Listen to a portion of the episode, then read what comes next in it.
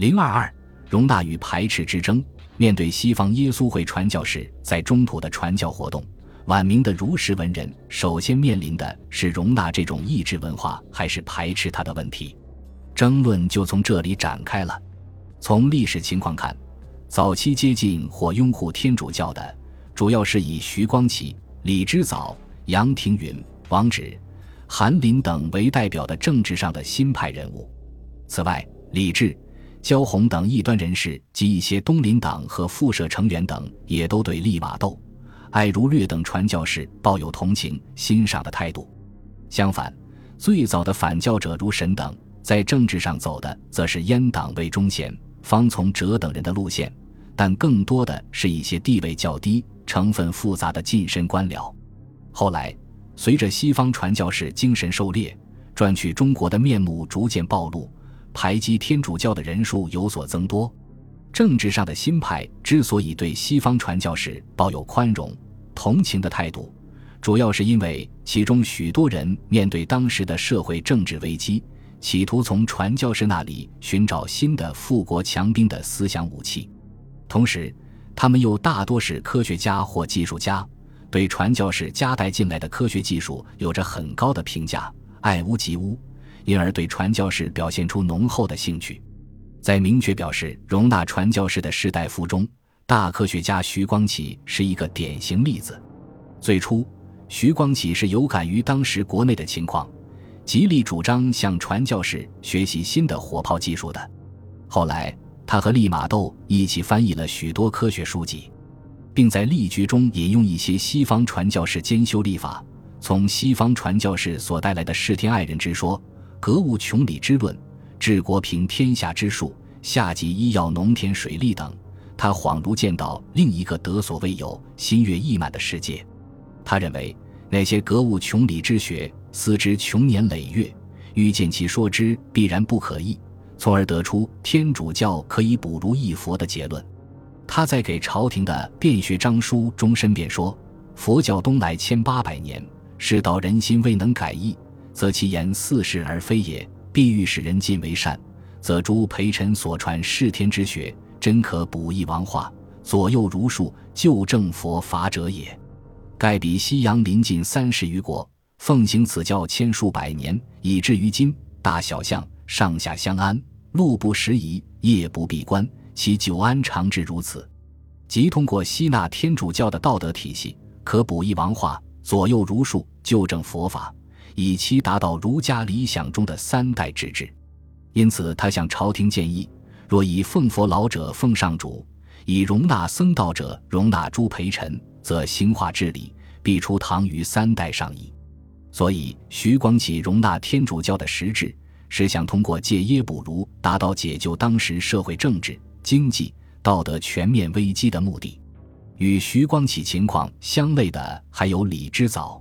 驱使李之藻出来为传教士辩护的，首先不是宗教信仰，而是对科学的热情。密巧术，乃得知乎数万里外来宾之使，夫经纬焉通，待故不伐乔玄。若吾如在世善事所期，无复嚣攘，则实学更有自在。早不敏，愿从君子底焉。在李之藻的眼中，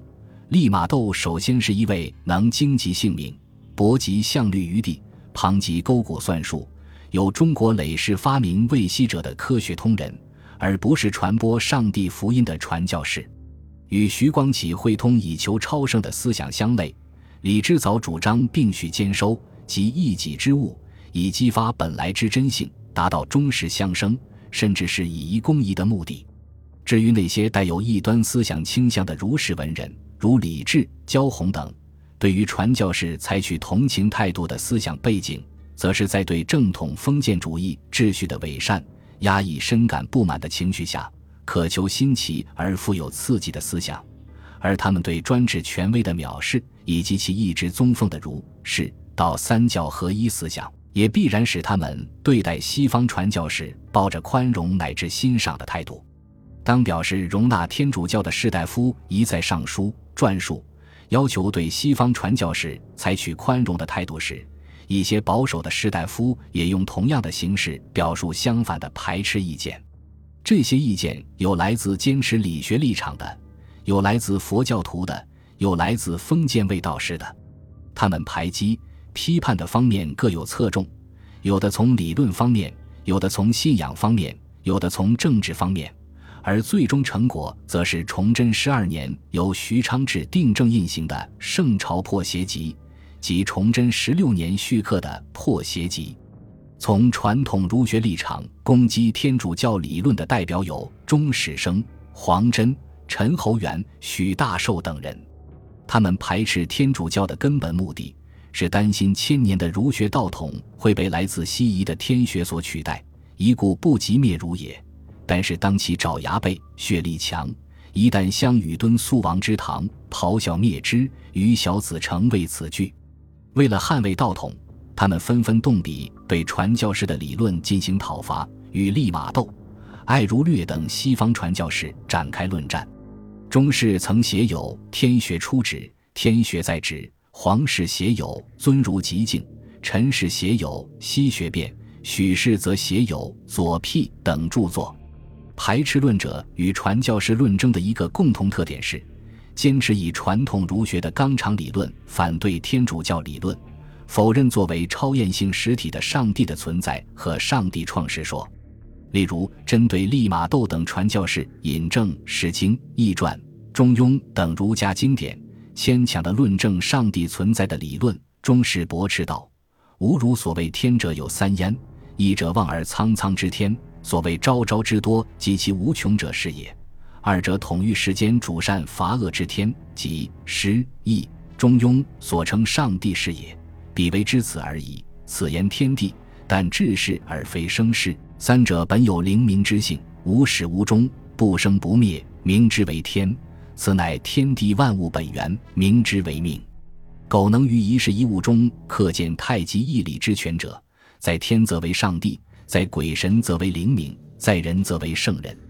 倘天地未分之先，先有一最灵最圣者为天主，则便可有之无乱，有善无恶。有何嗣后之神灵圣者为之才成福相？而人亦更无与天地合德，先天而天福为者矣。此外，排击天主教的士大夫，还对天主教的灵魂不灭、魂有三品、天堂、地狱和赎罪等学说概念，从儒学的立场逐一予以批判。从政治方面，排击天主教的士大夫，以沈、黄真、林启禄等最有代表性。他们认为传教士不奉诏而至，潜入我国中，欲以彼国之邪教，以我华夏之民风，是敢以一变下；而天主教在中国的道统、治统之外，居然别有所谓天主之说，别有所谓世之之法，其目的就是要变乱治统，去图神器。如果放任这种邪教夺人国土、乱人血脉、流祸天下、蔓延后世，势必酿成篡夺中国军师两大权的巨祸。万历四十四年，沈接连三次上书明神宗，要求毁教堂、驱教师。他在奏章中说：“唯皇上为父在昭陵之主，是以国号大明，何比一意曰大西？